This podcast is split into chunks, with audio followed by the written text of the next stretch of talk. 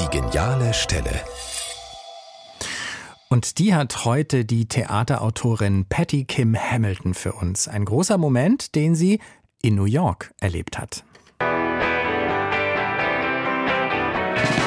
Meine geniale Stelle war 2015 in New York. Da habe ich Alice Birch's Revolt, She Said Revolt Again gesehen im Soho-Theater. Und auf einmal ging das Licht aus zwischen zwei Szenen und dann fühlte ich etwas, was gegen mich drückte. Und dann ging das Licht ganz weit weg an, so wie in einem Sonnenaufgang. Oh, little Lily Lou is a pretty fancy girl. She writes homemade magazine and dresses like a pearl. Johnny was a lady, he don't have a lot of clout, but it's normal.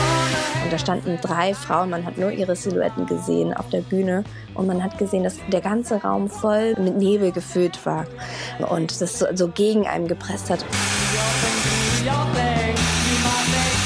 Der Nebel wurde in den Raum reingepustet und das hat den ganzen Raum gefüllt und dann war es zwischen einen und den Darstellenden und das hat so ein Gefühl gegeben, als wäre man mitten in einer Wiese, wo der Nebel ganz stark ist, morgens früh und dann ging die Sonne so hinter diesen Schauspielerinnen hoch und es war so ein krass beeindruckendes Bild, das mir nie aus dem Kopf gehen wird.